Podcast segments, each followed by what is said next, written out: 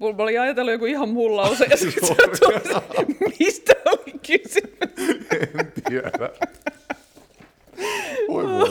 No niin, mun pitää vastata siihen.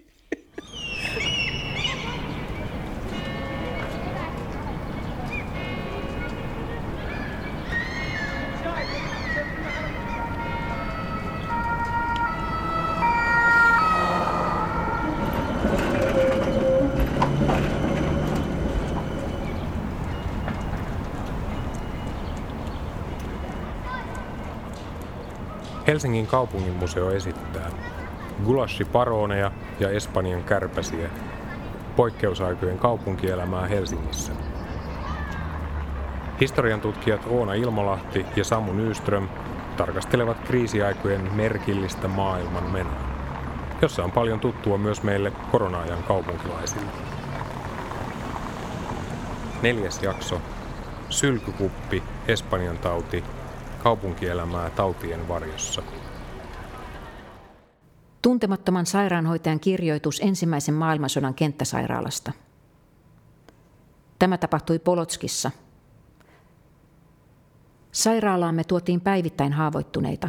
Olin jo tottunut kaikkiin mahdollisiin tapauksiin. Nämä kuolevat sotilaat ovat usein melkein kuin lapsia. He kertovat ja lörpöttelevät, vaikka kuolema on jo aivan lähellä.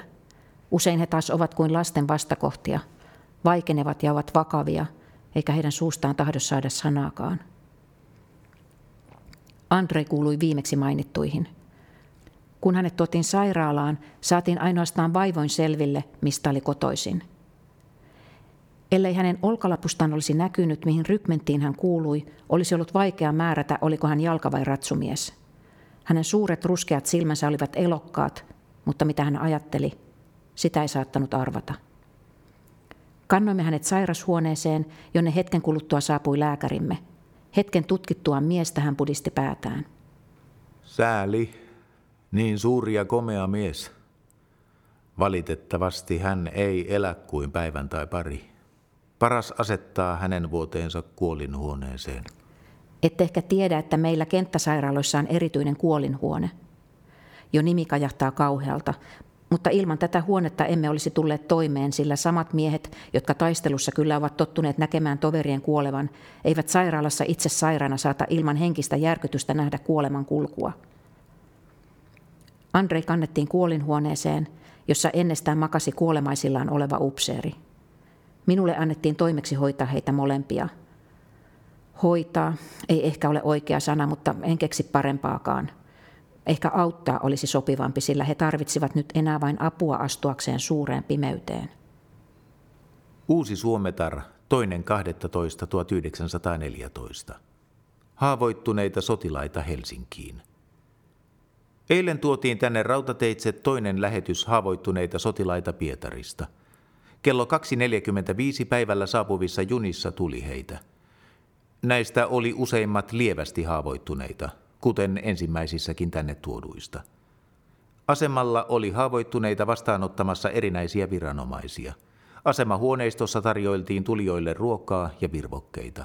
Sairaat sijoitettiin Keisarilliseen linnaan, Lepokotitilkkaan, Vuorimiehenkadun ja Marjankadun sairaaloihin sekä vanhalle seurahuoneelle. Sylvi Kyllikki Sinervon päiväkirjamerkintä kahdeskymmenesneljäs toista tuhatyhdeksänsataakuusitoista. Joudun kahdeksi viikoksi vuoteeseen keskikorvatulehduksen vuoksi. Tänään käydessäni korvapoliklinikalla sanoi lääkäri, ettei minun enää tarvitse tulla. Miten kauheata olikaan klinikalla, kun sinne tuotiin sotasairaalasta päähän, kasvoihin ja kurkkuun haavoittuneita venäläisiä sotilaita.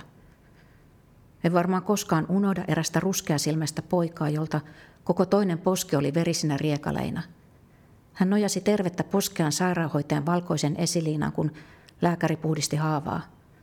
Hoitaja siveli pojan tukkaa, kun tuskan kyyneleet tihkuivat tämän silmistä. Lääkäri Max Oker-Blom kertoo kurkkumädän tarttumisesta lääkärin lapsiin novellissaan Isä, älä tapa vuodelta tuhatyhdeksänsataaseitsemäntoista. Kun Julia ennen maatanmenoa vielä pistäytyi Saaran puheilla antaakseen hänelle ohjeita seuraavan päivän ruuasta, niin hän ohimennen valitteli lapsiaan, joilla molemmilla oli kurkkukipeänä. Samalla hän myöskin viittasi siihen, että tohtori epäili lapsissa olevan saman taudin kuin siinä pikkupojassa, joka viime sunnuntaina niin kauan oli äitinsä kanssa istunut odotushuoneessa odotellen tohtorin kotiutumista. Saaran kanssa puhuessaan sai rouva tietää, mitä kaikkea keittiössä oli tapahtunut. Sekä että Veikko ja Sylvi kohta vieraan vaimon mentyä lapsineen odotushuoneeseen olivat tulleet keittiöön ja siellä askaroineet jonkin aikaa. Saara oli siten tehnyt itsensä syypääksi suureen varomattomuuteen. Mutta hyvällä Saaralla ei ollut ollut vähintäkään aavistusta siitä, että tauti noin vain saattaisi tarttua. Mikä kerran oli tapahtunut, ei enää ollut autettavissa. Rouva ei myöskään ollenkaan torunut. Hän vain pahoitteli, ettei Saara tullut ajatelleeksi, että tauti, joka kuitenkin oli näyttänyt niin ankaralta, voisi tarttua. Nyt koitti vaikea aika tohtorin perheelle. Strömin tultua vakuutetuksi siitä, että hänen lapsensa sairastivat kurkkumätää, piti asiat järjestää niin, että hän yhtä kaikki saattoi olla yleisön käytettävänä, altistamatta sitä tartunnalle alttiiksi. Huoneisto oli onnellista kyllä niin suunniteltu, että perheen eristäminen kävi mahdolliseksi. Tohtorin vastaanottohuone oli täydellisesti erotettavissa perheen muusta asunnosta.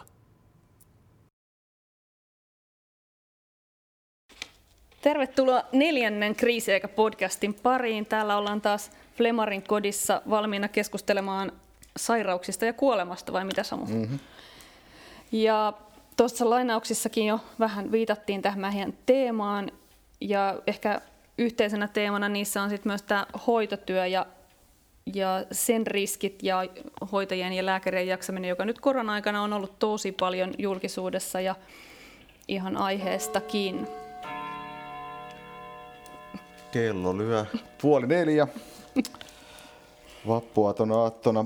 Joo, todellakin tänään liikutaan näissä meidän lähdeaineistoissa ja esineissäkin näiden aiheiden parissa. Ja tuota, niin selvästikin aloitamme tänään ensimmäisen maailmansodan sotasairaaloista. Kyllä, joo. Eli mennään vaan sit suoraan esineeseen. Esine on niin suuri, että sitä ei suostuttu tuomaan meille, harmi, joten me joudumme tyytymään kuvaan ja fiilistelyyn. Eli kyseessä on tämmöinen aika korkea, metri kolmekymmentäviisi senttiä korkea ja melkein metrin leveä metallinen ovalinmuotoinen kilpi. Ja se on ollut tuossa Marian sairaalan seinässä tai portilla tai jossain ensimmäisen maailmansodan aikana. Siinä on punainen risti tuossa erottuu hyvin tuossa yläreunassa, ja sitten siinä lukee venäjäksi keskellä ja sitten ylhäällä ruotsiksi ja alhaalla suomeksi, että Suomen kaupunkien liitto sairaiden ja haavoittuneiden sotilaiden hoitoa varten.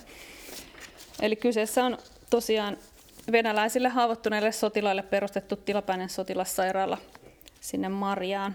Ja se on tosiaan monille tuttu paikka ja siitä moni ohi kulkee usein, että se on siinä mielessä ihan jännä kuvitella se iso kyltti siihen, noilla kolmella kielellä se teksti. Joo, ja tässä on tämmöinen iso punainen risti tuossa, ja se oli todellakin ensimmäisen maailmansodan aikana näkyvä tunnus eri puolilla kaupunkia, eli tämä on semmoinen monissa aikalaislainauksissa ihan niin kuin maailmansodan ensimmäiset kuukausilta, niin korostetaan sitä, että kuinka punaiset, punaisen ristin liput liehuvat kaupungin rakennuksia yläpuolella, eli jo silloin ikään kuin myös pelättiin pommituksia, ja ajatus oli, että sitten nämä isot merkit kertovat, että missä on sitten sotilassairaaloita ja sairaalakohteet, mihin ei saisi iskeä. Aivan. Mutta tietysti tämä ehkä kertoo sitten enemmän tämä kyltti siitä, että tai tämä kyltti oli enemmän tarkoitettu sitten ohikulkijoille kertomaan, että mistä on kysymys. Eli mistä oli kysymys? Eli tämä oli tosiaan tämä kaupunkien yhdistyksen sairaala, mutta se oli tosiaan linkittynyt tähän Suomen punaiseen ristiin, joka oli perustettu jo tuhatkahdeksansataaseitsemänkymmentäseitsemän. Nimi oli tosiaan Suomen yhdistys haavoitettujen ja sairaiden sotilaiden hoitoa varten, ja Venäjän Turkin sota oli vissiin ensimmäinen, jonne sitten lähdettiin tositoimiin, että sinne lähetettiin suomalainen kenttäsairaala. Järjestö tietysti toimi Venäjän punaisen ristin alaisuudessa mm. tuohon aikaan. Se on tosiaan jännä, että Helsingissä näitä lippuja on liehunut ympäri kaupunkia, että kun me mietitään ensimmäistä maailmansotaa, niin moni mieltää, että Suomen alue oli aika lailla ulkopuolella. Ja se on ehkä sitten se kuvasto, mikä tulee tuolta sitten fiktiosta ja muualta, ne punaiset ristit rintamalta, mutta että ne oli myös Helsingissä näkyviä. Joo, heti sodan alettua ryhdyttiin esimerkiksi Helsingin omia sairaaloita, kuten Marian sairaala, tyhjentämään, eli sieltä alettiin kotiuttamaan potilaita pois ja osastoja tyhjennettiin ja ajatuksena oli, että tarvitaan tiloja haavoittuneita varten. Eikä jälleen kerran vähän tutunkuuloinen tilanne, että muu sairaalatoiminta ikään kuin vähän laitetaan Noilla. jäihin ja avataan sitten uusia osastoja tuota, niin, tämän uuden poikkeusajan tarpeita varten. Ja Helsingin aloitteessa perustettiin myös tämmöinen Suomen kaupunkien liitto sairaiden ja haavoittuneiden sotilaiden hoitoa varten. Eli ajatus oli se, että kun kaupunkien sairaaloita otettiin tähän haavoittuneiden hoitoa varten, niin pyrittiin sitten koordinoida tehtäviä, että eri kaupunkien sairaalat saadaan tähän mukaan ja samalla sitä ajatus oli, että jaetaan kustannuksia. Niinpä. Että Helsinki ei yksinään niitä kanna. Ja tuota niin, alussa tyhjennettiin sairaaloita, mutta hyvin pian nähtiin, että se ei tietysti tule riittämään. Ja tämän takia otettiin sitten erilaisia muita tiloja käyttöön ja näitä ylläpiti sitten paitsi tämä tuota, niin järjestö ja osittain tuki Punainen Risti, niin myös monet muut tahot. Eli tällaisia sotasairaaloita perustettiin muun muassa vanhalle seurahuoneelle, eli nykyiselle kaupungintalolle, mm. keisarilliseen palatsiin, eli presidentinlinnaan, ja lisäksi nykyiselle rautatieasemalle. Kaikkiaan Helsingissä oli ensimmäisen maailmansodan aikana peräti seitsemäntoista tämmöistä sotilassairaalaa, ja lisäksi puolenkymmentä siis semmoista pienempää hoitopaikkaa. Ja yhteensä näissä oli noin kolmetuhatta hoitopaikkaa. Tämä on siis oikeasti iso juttu. Näitä on todella paljon täällä näin ja todellakin merkittävä osa kaupungin sairaalakapasiteetista oli haavoittuneiden hoitoa.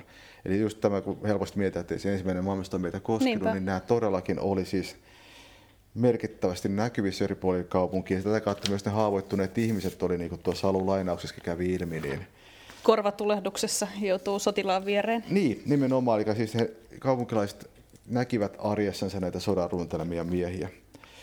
No Helsinki ei tosissaan ollut rintaman välittömässä läheisyydessä ja sen takia täällä hoidettiin enemmänkin lievemmin haavoittuneita ja erilailla sairastuneita sotilaita. Ja, ja tota, niin, niin, näitä sitten tuotiin aina junilla tänne ja sitten jaettiin toisaalta Helsingin sairaaloihin ja toisaalta sitten lähetettiin eteenpäin muihin kaupunkeihin.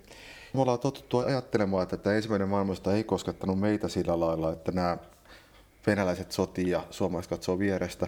Ja, ja rikastuu. Niin, no tämä, ja, ja tavallaan näin se osittain menikin, mutta toisaalta sitten tämmöinen, mitä sitten toisessa maailmansodassakin nähdään, että kotirintamalla järjestetään keräyksiä haavoittuneille ja viedään sotilassairaaloihin tupakkaa ja marmelaadia ja sen sellaista, niin tällaista nähtiin myös siinä neljätoista viisitoista Helsingissä. Eli lehdissä oli paljon tämmöisiä uutisia, että kuinka joku vaikka tupakkatehdas luo, äh, lahjoittaa tupakoita näille haavoittuneille. Ja sitten oli myös tämmöisiä kiitos ilmoituksia, että sen ja sen sotilassairaalan venäläiset sotilaat kiittävät helsinkiläisiä saamistaan makeisista tai muuta. Helsinki oli todellakin vähän kaukana rintamasta ja kun sitten tuota tilanne vähän vakiintui, niin nähtiin, että ei Suomessa ja Helsingissä ole niin suurta tarvetta haavoittuneiden hoitamiselle. Ja niinpä sitten monia näitä tiloja vähitellen palautettiin normaalikäyttöön seuraavien vuosien aikana. Niin itse asiassahan rintamallakin oli suomalaista sairaanhoitohenkilökuntaa paikalla. Eli sinne lähetettiin kaksi tällaista kenttäsairaalaa mm. Suomesta ja ne oli just nimenomaan S P R:n ylläpitämiä. Ja nämä oli tosiaan, näitä oli kaksi näitä ambulansseja eli kenttäsairaaloita. Toinen oli Suomen teollisuuden harjoittajien yhdistyksen lähettämä, joka toimi ainakin Varsovassa. Ja sitten tämän mulle henkilökohtaisesti tutumpi oli tämä Richard Faltin johtama kenttäsairaala, joka oli ensin Vilnassa ja sitten elokuusta viisitoista lähtien rintaman siirrettyä lähemmäs niin Polotskissa nykyisen Valko-Venäjän alueella. Sehän oli hyvin kiinnostava siinäkin mielessä, että Faltin kehitti kaikkia uusia menetelmiä, etenkin plastikkakirurgisia menetelmiä kursiakseen näitä pahasti silpoutuneita sotilaita vähän siedettävämpään kuntoon ja siitä tuli sitten aika tämmöinen kuuluisa ja siellä, siellä käytiin katsomassa ympäri Venäjää sit näitä uusia menetelmiä. Ja näissä on sama mekanismi myös, että sitten sotilaat kiitollisena myöhemmin sit kirjoittivat, mm. että kiitos hyvästä hoidosta ja pelastitte elämäni ja kasvoni ja näin poispäin. Että, että samanlaista kuin mitä puhuit tästä Helsingin yhteydessä. Ja se, mikä tässä on myös kiinnostavaa on tietysti, että siellä oli paljon suomalaisia sairaanhoitajia, että vaikka tämä Faltti nousi suureen maineeseen ihan ansiosta, mutta hänellä oli iso tiimi siellä, muita mm. lääkäreitä ja esimerkiksi anestesiassa ja muussa niin kuin leikkauksissa avustajina, niin nämä hoitajat oli äärettömän tärkeää, ja sitten tietysti tässä kuolevien tukemisessa, mikä kuultiin itse asiassa tuossa ihan ensimmäisessä lainauksessa tänään, että miten nämä sairaanhoitajat sitten auttoi näitä niin sanotusti kuolemaan tuomittuja sotilaita. Jos toisen maailmansodan ajat hyvin muistetaan ja tiedetään tällaiset aseveri-illat ja kaikenlaiset maanpuolustusillat, joissa kerättiin rahaa taiteen tai jonkun muun ohjelman varjolla, niin tuota, tämä on sinänsä hauska, että näitä ambulansseja, niin nehän oli hyvin näkyviä Helsingissä, että niitä seurattiin lehdissä, että mitä niistä tapahtuu. Ja sitten toisaalta niiden tukemiseksi järjestettiin kaikenlaisia hyväntekeväisyystempauksia, konsertteja ja sen sellaisia. Ja taisi joskus Faltinkin vierailla siellä ikään kuin sitten niin kuin semmoisena suurena sankarina, joka mm-hmm. sitten niin kuin tavallaan sai ihmiset tulemaan sinne ja Niinpä. lahjoittamaan lisää varoja tähän toimintaan. Joo, tietysti tämä sankarikirurgi Faltin herätti varmasti suuressa mm. yleisössä tosi paljon kiinnostusta, mutta näissä lehtijutuissa kerrotaan myös sit koko yhteisöstä, Kyllä. koska sairaanhoitohan on aina tiimityötä, niin myös niin kuin tuossa alun lainauksessa, niin hoitajat pääsee ääneen kertomaan siitä kokemuksestaan.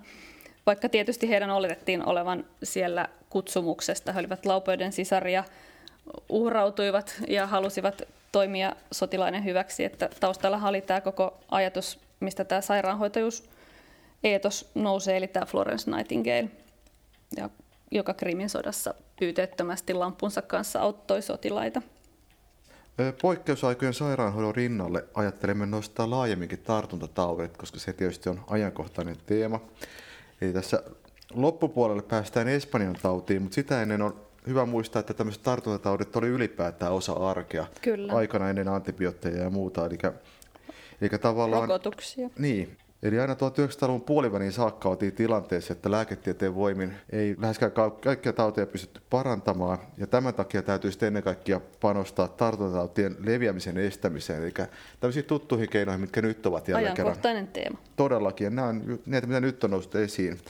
Uudelleen, ja tämän takia mä ajattelin, että malli esimerkiksi voitaisiin nostaa esiin tuhatyhdeksänsataaluvun alkupuolella Suomen vakavin kansanterveyden uhka, eli tuberkuloosi, keuhkotauti.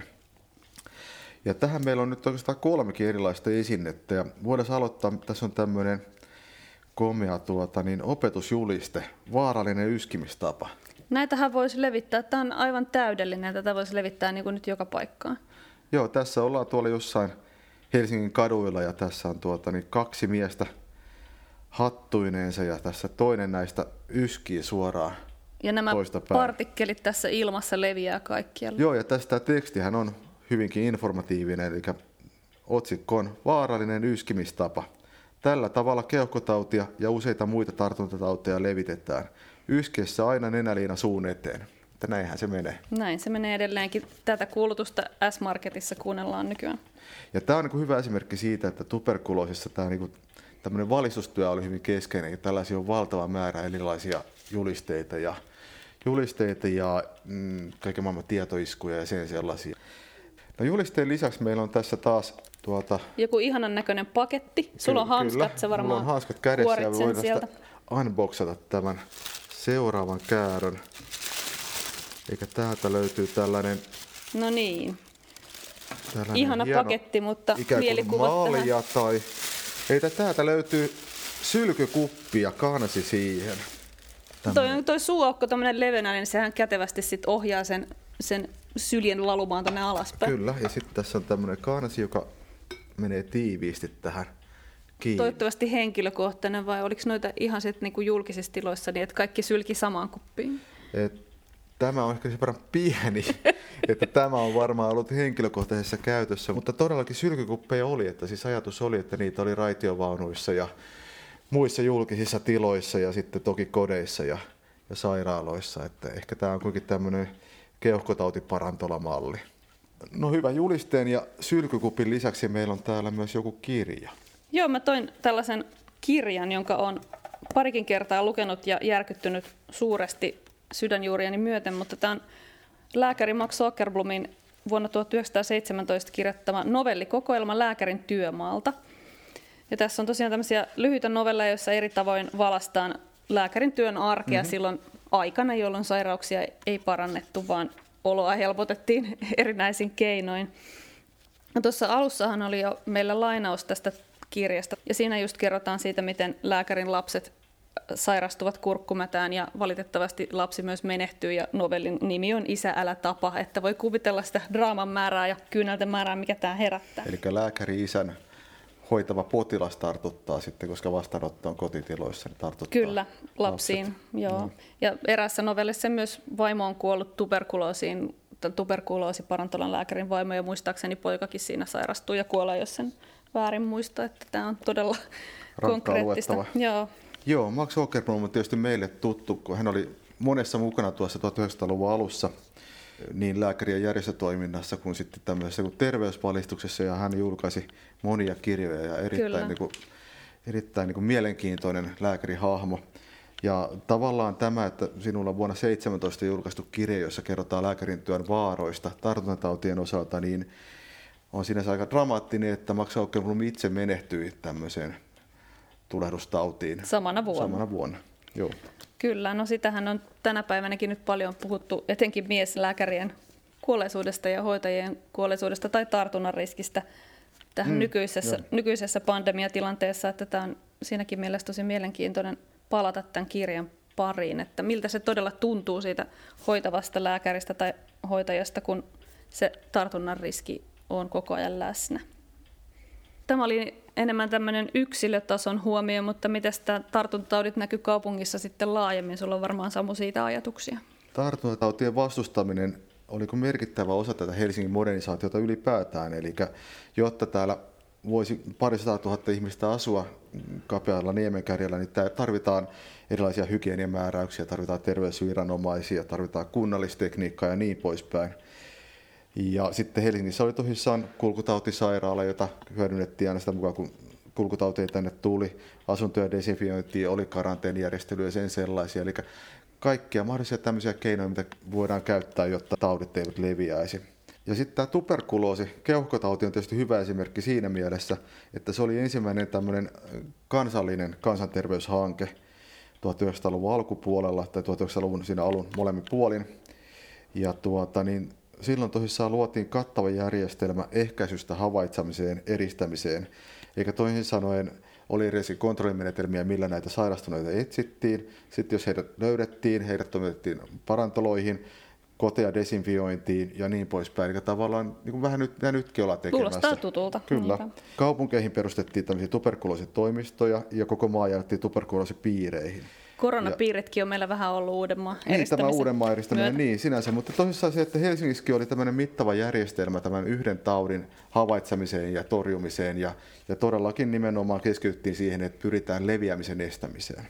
Ja yksi keskeinen asia oli tosissaan, että opitaan yski, yskimään oikein, opitaan pitämään kotien hygieniaa kunnossa, ja tähän hygieniapuoleen liittyy nimenomaan nämä sylkykupit, mikä meilläkin tässä nyt käsissämme on, eli näitä todellakin kannustettiin hankkimaan koteihin, ja eräiset säädökset vaativat, että niitä piti julkisissa tiloissa olla. Ja näitä julkisia tiloja oli, että esimerkiksi ravintoloissa piti olla sylkykuppeja, mutta myös sitten vaikka liikenteessä, että raitiovaunuissa ja junissa oli sylkykuppeja. Eli pyrittiin kaikin tavoin estämään niitä tartuntojen leviämistä. Ja tietysti sitten, koska tämä oli tarttuva tauti, tämä tuberkuloosi, niin se sen vaikutukset näkyvät ennen kaikkea tiivistä sotila-alueella, eli tietysti Helsingissä, ja ennen kaikkea sitten köyhien asuinalueilla, eli tämän kaltaisissa kodeissa, missä me nytkin olemme, joissa asuttiin tiiviisti ja joissa kenties ravitsemustaso oli heikompi ja muutenkin terveystila huonompi. Sitten vielä tähän tuberkuloosin torjuntaan liittyy tietysti Laakson sairaala. Joo, se tosiaan rakennettiin tuberkuloosisairaalaksi tuonne kauas kaupungin laitamille Mäntymetsään vuonna tuhatyhdeksänsataakaksikymmentäyhdeksän. Ja tosiaan käväisinkin siinä pihapiirissä tuossa pari viikkoa sitten, siellä oli tosiaan aika tiukat koronaeristykset ja teipit ja, ja ohjeistukset, ja siitä tuli kyllä aika jännä olo, kun tiesi olevansa tuberkuloosisairaalan pihalla. Ja siinä, kun keuhkotautisairaalan pihalla käyskenteli, niin oli aika jännä se, että kaikilla vastaantuotijoilla oli vielä ne hengityssuojaimet naamassa, että aika mukavasti sopi kuvaan.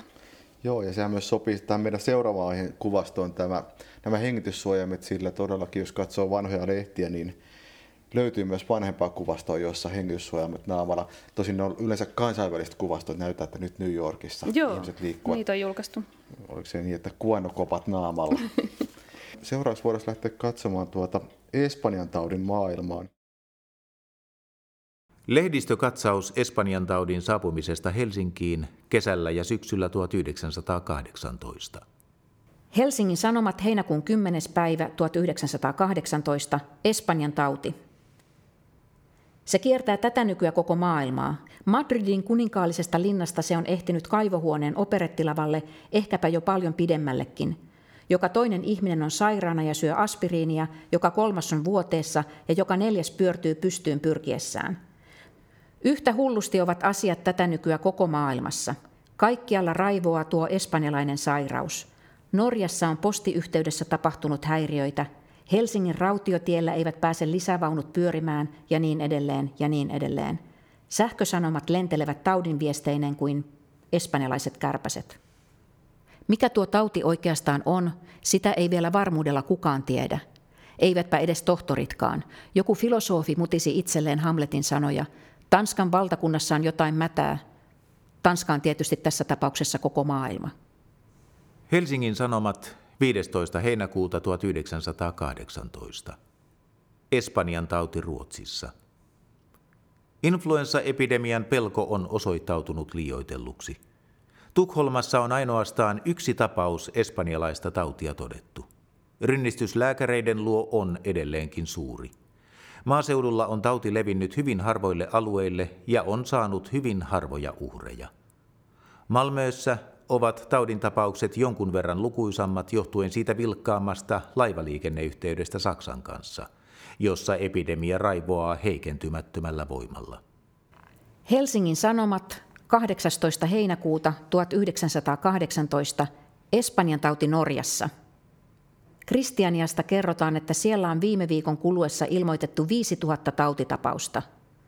Kun ainoastaan kolmasosa käyneen lääkärin luona, voidaan laskea, että viisitoistatuhatta kaksikymmentätuhatta on sairastunut. Tauti on osoittautunut Kristianiassa ilkeäluontoiseksi, sillä kun on usein jälkiseurauksia, kuten keuhkopussin tulehdus, joka on vaatinut useita uhreja. Uusi Suometar, viides elokuuta tuhatyhdeksänsataakahdeksantoista. Espanjan taudin luonne. Tukholma. Mikäli valtion lääketieteellisen laitoksen professori Pettersson on ilmoittanut, vallitsee vielä epätietoisuutta Espanjan taudin tarttuvaisuudesta ja laadusta. Laitoksessa on nyt bakteriologisesti tutkittu toistakymmentä tapausta löytämättä influenssabasilejä, jota vastoin on tavattu eräitä kokkeja, joiden laatua ei vielä ole saatu selville. Ne ovat paraikaa kehitettävinä, joten niiden laadusta kohdakkoin päästäneen selville. Uusi päivä elokuun kahdeskymmeneskolmas päivä tuhatyhdeksänsataakahdeksantoista. Espanjan taudin basili löydetty. Kööpenhaminan seerumilaitoksen johtaja tohtori Thorvald Madsen on todennut, että Espanjan taudin aiheuttaa basilli, joka on aivan sama kuin tavallinen influenssabasilli. Uusi päivä kahdeskymmenesviides elokuuta tuhatyhdeksänsataakahdeksantoista. Espanjan tauti. Berliinin lääkäriseuran kokouksessa teki patologisen laitoksen johtaja selkoa neljästätoista Espanjan tautiin kuolleen henkilön ruumiin avauksesta. Omituista kyllä olivat ne olleet voimakkaita, nuoria ihmisiä, jotka olivat kuolleet taudista johtuneeseen keuhkotulehdukseen. Keuhkojen tilasta päättäen on taudilla samanlainen anatominen luonne kuin kurkkumädällä, sillä henkiputkiin ja huokosiin ilmestyy valkoinen kerrostuma, joka täyttää pienemmät huokoset ja aiheuttaa kuoleman tukehtumisen kautta. Helsingin Sanomat elokuun kahdeskymmenesviides päivä tuhatyhdeksänsataakahdeksantoista. Espanjan tauti raivoo Helsingissä. Kuten tunnettua, on täällä tämän kuun aikana raivonut muuallakin Euroopassa tuhoa tehnyt ankaranlainen nuhakuume, jota tavallisessa kielenkäänteessä kutsutaan Espanjan taudiksi. Alussa oli tauti verrattain lievää ja useimmat sairaaloissa hoidetut tapaukset ovatkin olleet lieviä, mutta sittemmin on sattunut vaarallisiakin tapauksia, joista monet ovat päättyneet kuolemalla, kun potilas on ensin sairastanut keuhkokuumetta tai keuhkopussin tulehdusta. Eräissä tapauksissa ovat munuaiset tai aivot saaneet taudin yhteydessä vammoja, tahi on ilmautunut märkimistä jäsenissä tai sisäelimissä, jolloin on ollut tehtävä leikkauksia. Sairaalain henkilökuntakaan ei ole säilynyt taudilta. Tapaukset ovat kuitenkin olleet verrattain lieviä. Marian sairaalan sairaanhoitokoulun oppilaista on kuitenkin yksi kuollut tautiin. Useimmat vaaralliset tapaukset sattuivat viime viikolla, joka siis oli pahin viikko. Tällä viikolla on tilanne jo ollut parempi. Kuitenkin luullaan, että taudin vaarallisin kohta on vielä sivuuttamatta. Helsingin Sanomat yhdeksäs lokakuuta tuhatyhdeksänsataakahdeksantoista. Espanjan tauti Suomessa. Lääkintöhallituksen tiedonanto odotettavissa. Kuten tunnettua, on niin kutsuttu Espanjan tauti Suomessa levinnyt sangen laajalle ja tuottanut eräillä seuduilla suurta tuhoa. Aivan viime päivinä on se taas käynyt hyvin uhkaavan huomioisesti meilläkin. Tauti on näin ollen saanut osakseen ansaittua huomiota myöskin asianomaisissa lääkäripiireissä. Kysymystä Espanjan taudin leviämisestä on käsitelty äskettäin myöskin lääkintöhallituksessa, joka läheisessä tulevaisuudessa julkaisee asiaa koskevan selonteon. Helsingin Sanomat lokakuun kymmenentenä päivänä tuhatyhdeksänsataakahdeksantoista. Espanjan tauti raivoaa pelottavassa laajuudessa. Ruotsista ja muista Skandinaavian maista tulevat tiedot kertovat niin kutsutun Espanjataudin raivoavan aivan kauhistuttavassa laajuudessa. Tauti on hyvin itsepintaista laatua ja kiihkeää vaatien paljon uhreja. Suomen eri osista saapuu uutisia, että kulkutautina liikkuva kuume, joka usein sytyttää keuhkokuumeen, meidänkin maassamme on uuteen ja ankaraan vauhtiin puhjennut. Helsingissä on harva se perhe säästynyt taudista. Kouluissa on oppilaita poissa luokilta kymmenen määrin. Ja myöskin ympäristöstä saapuu huolestuttavia tietoja. Odotamme mielenkiinnolla lääkintöhallituksen lupaamaa selostusta. Uusi Suometar kolmastoista lokakuuta tuhatyhdeksänsataakahdeksantoista. Espanjan taudin levenemisen ehkäiseminen. Lääkintöhallituksen julistus yleisölle. Influenssa on tarttuva tauti, jonka tartunta-aine, mikäli tähän saakka saavutettu kokemus osoittaa, esiintyy sairaan ysköksissä, kurkun ja nenän limassa sekä niissä pienissä sylkypisaroissa, jotka sairaan yskiessä tai aivastaessa viskautuvat ilmaan.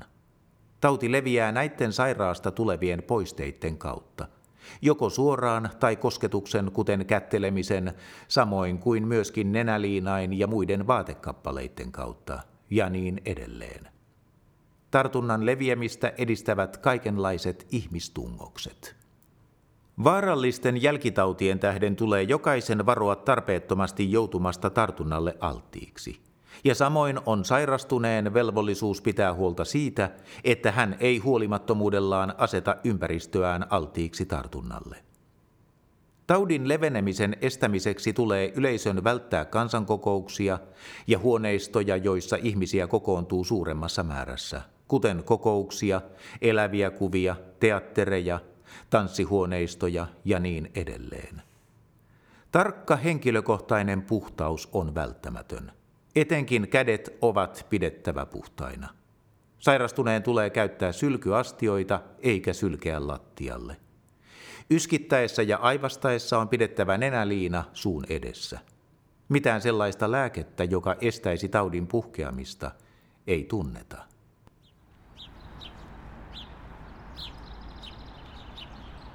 Olemme tällä kertaa täällä Kampin kulmilla Sammonpuistikon laidalla. Vieressä Runeberginkatu, joka on harvinaisen hiljainen. Temppeliaukion kirkolla ei ollut yhtään turistipussia.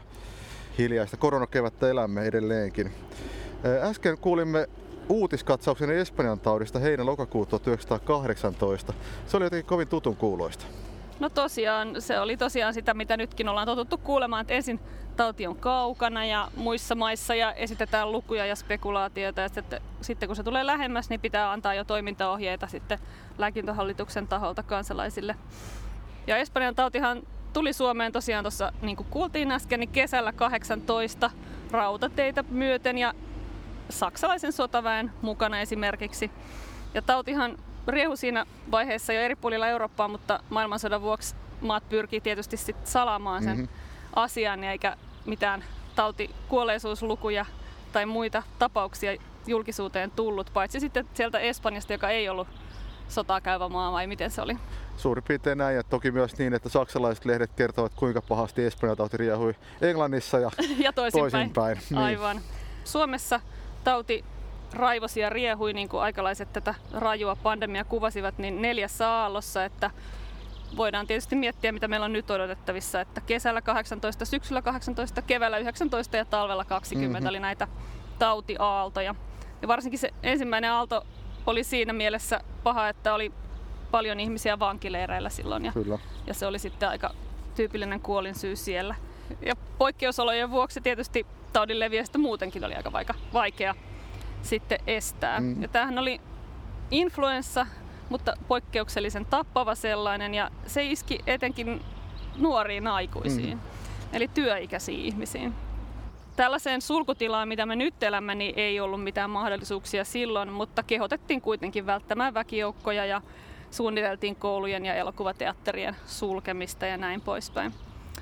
Tosin sitten ihmisten sairastumisen vuoksi saattoi tulla tällaisia tilapäisiä lamaantumisia, mm, kun kyllä. kaupat ja virastot menivät kiinni ihan sen takia, että kaikki vaan yksinkertaisesti oli sairaana. Ja epidemian huippujen aikana jopa kaksituhattaviisisataa tartuntaa viikossa, että se on kyllä hurja määrä ja kuolleitakin toista sataa. Mutta miten tämä Helsingin sairaanhoitokapasiteetti sitten tällaisesta selvisi? Mulla on vähän sellainen olo, että tämä sammonpuistikko jotenkin liittyy asiaan. Espanjan tauti oli ääriesimerkki tartuntatautien ajan elämästä, eli silloin sairaalajärjestelmä piti olla hirmu joustava. Ja tuota, hetkittäin saattoi olla tilanteita, että tarvittiin vaikka kaksi kertaa enemmän sairaalapaikkoja kuin normaalisti. Mm.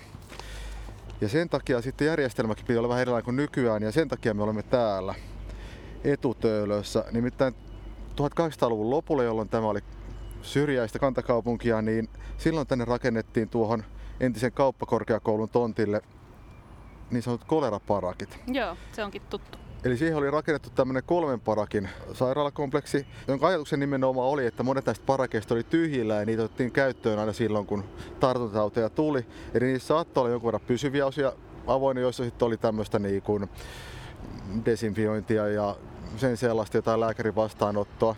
Ja sen lisäksi osa niistä tosissaan oli semmoisia tiloja, jotka otettiin käyttöön aina, kun tartuntatauti saapui Helsinkiin. Eli ensimmäiset näistä rakennettiin tuhatkahdeksansataaluvun lopulla ja nämä oli tässä tuhatyhdeksänsataakolmekymmentäluvun loppupuolelle saakka. Itse asiassa tuolla kaupunginarkiston Sinetti-tietokannasta löytyy hienot rakennuspiirustukset näistä eri aikojen koleraparakeista. Voidaan seuraavaksi katsoa vähän niitä. Joo. Tämä toinen on näitä ihan varasia tuhatkahdeksansataayhdeksänkymmentäkaksi. Tämä on vielä vähän tämmöinen simppelimpi. Muutama neljä sairashuonetta ja niissäkin vain kolme sänkyä per Joo, huone. Aika pieni kapasiteetti tässä kohtaa. Kyllä. Ja tämäkin on rakennettu niin, että tavallaan nuo sairashuoneet on aina eristetty toisistaan, että siinä on jotain muita tiloja sitten siinä välissä. Joka kulma on sitten aina eri rutto. Joo. Ja sitten tämä toinen on vuodet tuhatyhdeksänsataayksitoista. Tässä on piirustukset nimenomaan, tää lukee pohjoispaviljonkin ja eteläpaviljonkin ja nämä nyt näyttää ehkä vielä enemmän tämmöisiltä niinku sairaalaparakeilta. Kyllä, ja täällä on selvästi mietitty tätä hygieniaa ja tarttumista, että täällä on pienempiä ja isompia huoneita ja näkyy tietysti myös tää hierarkia, mikä on, että hoitajille, lääkäreille, alihoitajille, siivoille ja muille on kaikille tietysti omat tilansa. Joo, tämä on mielenkiintoinen tämä eteläinen paviljonkin. Siellä on kaksi tämmöistä valtavan isoa sairassalia, jossa jostain syystä naisten sali on melkein puolet isompi kuin miesten sali. Joo, tuossa pohdittiin, että onko, johtuuko se siitä, että miehet tarvii enemmän yksityisyyttä vai onko ne jo kuollut tässä vaiheessa? Niin, jos siinä on tämmöinen koronan kaltainen kuolleisuustilasto. Niin. Eli nämä piirustukset on sen takia tietysti mielenkiintoisia, että näitä parakkeja ei enää nykyään ole. Eli tässä on nyt tämä nykyään Aalto-yliopiston tiloina oleva kauppakorkeakoulun rakennus, joka on tällä hetkellä vielä remontissa. Näitä parakkeja käytettiin sitten sieltä tuhatkahdeksansataaluvun lopulta saakka aina sitä mukaan, kun tartuntatauteja tuli kaupunkiin, niin milloin oli koleraa ja milloin pilkkukuumetta, mihin, mitä sitten tuota, niin, varten näitä otettiin käyttöön. Mutta sitten synkin luku näihin tietysti liittyy vuoteen kahdeksantoista, jolloin näillä oli vielä vähän omituisempaa ja ehkä karumpaa käyttöä, vai mitä? Eli näissä tuhatyhdeksänsataakahdeksantoista aineistoissa, kirjeissä ja päiväkirjoissa niin puhutaan usein parakeilla käymisistä, mm-hmm. käymisestä eri sodan vaiheissa. Ja parakeilla käyminen tarkoitti siis sitä, että mennään katsomaan ja tunnistamaan vainajia. Mm, ja siellähän tosiaan kevään mittaan oli sitten molempien osapuolien vainajia. Ja alkuvaiheessa tässä helmikuussa esimerkiksi Vaino Pesola on mennyt sinne katsomaan vähän niin kuin huvin vuoksi, että sattuisiko olemaan ketään tuttuja. Mä voin lukea tästä lainauksen. Mm. Kauhu näkyy. Kävin eräänä päivänä koleraparakissa, missä säilytetään kansalaissodassa kaatuneita. Menin sinne osittain uteliaisuudesta, osittain ehkä tunteakseni jonkun. Pitihän niitten olla valkokaartilaisia Porvoon taisteluista palanneita opiskelevaisia ja ylioppilaita, jotka on ammuttu lähellä Helsinkiä tänne pyrkiessään. Kadun menoani näky oli liian hirveä. Ja sitten hän kuvailee sivun verran sitä, miten, miten hirveää jälkeä siellä oli ja miltä se hänestä tuntui. Sitten tämä parkeilla käyminen on tuttu asia myös näille punaisille, joiden sulhasia ja sukulaisia on tuolla punaisella rintamalla. Ja näissä kirjeissä usein kerrotaan, että kävin jo katsomassa, että olisitko parkeilla, mutta onneksi et ollut. Mm. Tässä yksi kirje mies veljelleen kirjoittaa, olisihan hauska saada sinustakin tietoja, josko olet enää elossakaan. Jopa käväsin koleraparakilta katsomassa, josko olisit siellä jo kylmänä, vaan kaikeksi ilokseni en sieltä löytänyt. Ja vastaavia on tosiaan tosi paljon. No sitten se ehkä se rajuin ja dramaattisen tilanne oli sitten Helsingin valtauksen jälkeen, kun se parkki alkoi sitten täyttyä ihan kunnolla. Ja niitä tunnistamattomia ruumiita oli valtavat määrät ja siihen piti sitten erilaisia järjestelmiä kehittää. Esimerkiksi S P R:n toimesta ja erilaisten järjestöjen, että saataisiin näitä henkilöllisyyksiä sitten selvitettyä ja muuta.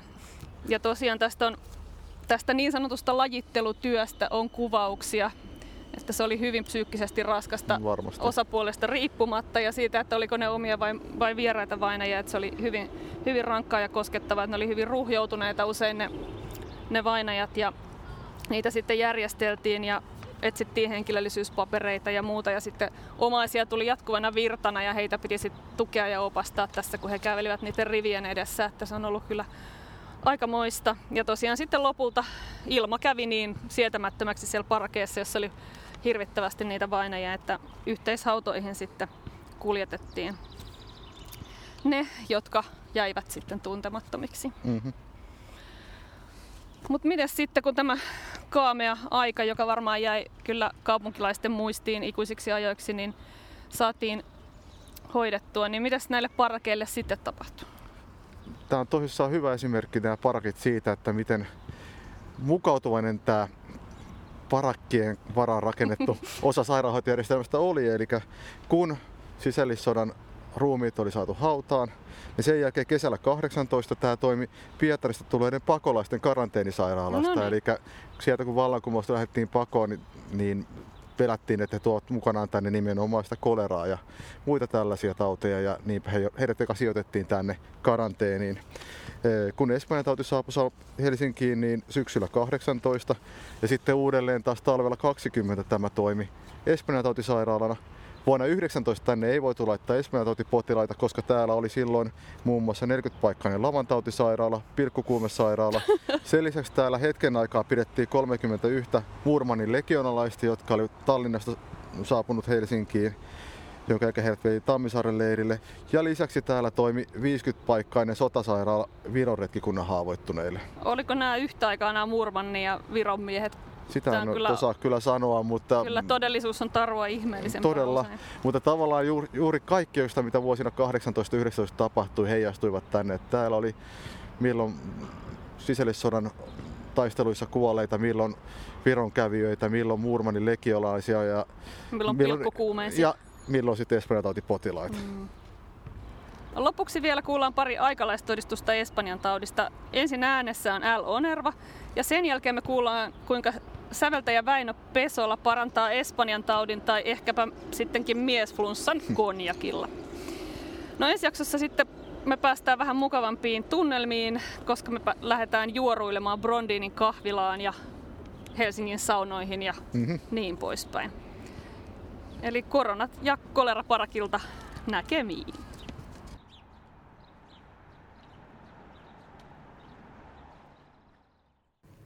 L. Onervan kirje Leevi Madetojalle Helsingistä kahdeksas seitsemättä tuhatyhdeksänsataakahdeksantoista. Miten voit? Täällä raivoaa spanskan tauti hirvittävästi. Virastot eivät tahdo voida toimia, kun ihmiset makaavat sairaana tukuttain. Tässäkin talossa sitä on paljon. Kuuluu olevan hyvin tarttuvaa miehiin, vielä enemmän kuin naisiin. Olen kaikista rasituksista huolimatta taas hyvin tyytyväinen elämään. Helsingissä ei ole milloinkaan tehty niin paljon työtä kuin nykyään. Kaikki, jotka täällä ovat, ovat punasilmäisiä ja kalpeita liiallisesta työstä. Niin se pitää ollakin. Aika on ankara ja on kaunista, ettei kukaan kieltäydy asioista, että maan henkisessä työnahjossa painetaan palkeita. Minä alan käydä vähän sylfiidimäisemmäksi ja olen jo alittanut painossa entisen minimipainoni viisikymmentäseitsemän kiloa ja voin siitä erittäin hyvin. L. Onervan toinen kirje kahdeksastoista seitsemättä tuhatyhdeksänsataakahdeksantoista. Illat ovat jo pimenneet täällä. Pian tulee minun vuoden aikani syksy. Ja minkälainen talvi sitten? Nälkä ja kallis aika tulevat lyömään lakoon paljon voimaa. Täällä sairastellaan joka paikassa. Kuoleekin ihmisiä kahdessa päivässäkin tuohon Spanskan kuumeeseen. Se tarttuu ja olen ollut tekemisissä usean sellaisen ruttohisen kanssa, mutta olen vielä säästynyt. Yksin on hyvin ilkeä sairastua ja sairastaa. Väinö Pesolan päiväkirjamerkintä neljäs kymmenettä tuhatyhdeksänsataakahdeksantoista. Vaikka kesällä jo podin Espanjan taudin, kävi se taas toissapäivänä kimppuuni. Varojen puutteen takia en ole voinut hankkia kalosseja, en myöskään uusia kenkiä, joten viime sadepäivinä olen käynyt märjin jaloin. Tästä kai tauti, joka alkoi vatsan rikkomisella ja vilun väreillä. Onneksi oli luonani Merisoltulta ostamaani halpaa konjakkia. Hotkaisin siitä paljaan veden mukana puolet.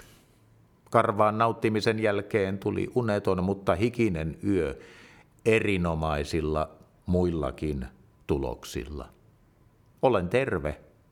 Eläköön konjakkikrapulan tapaisesta huolimatta.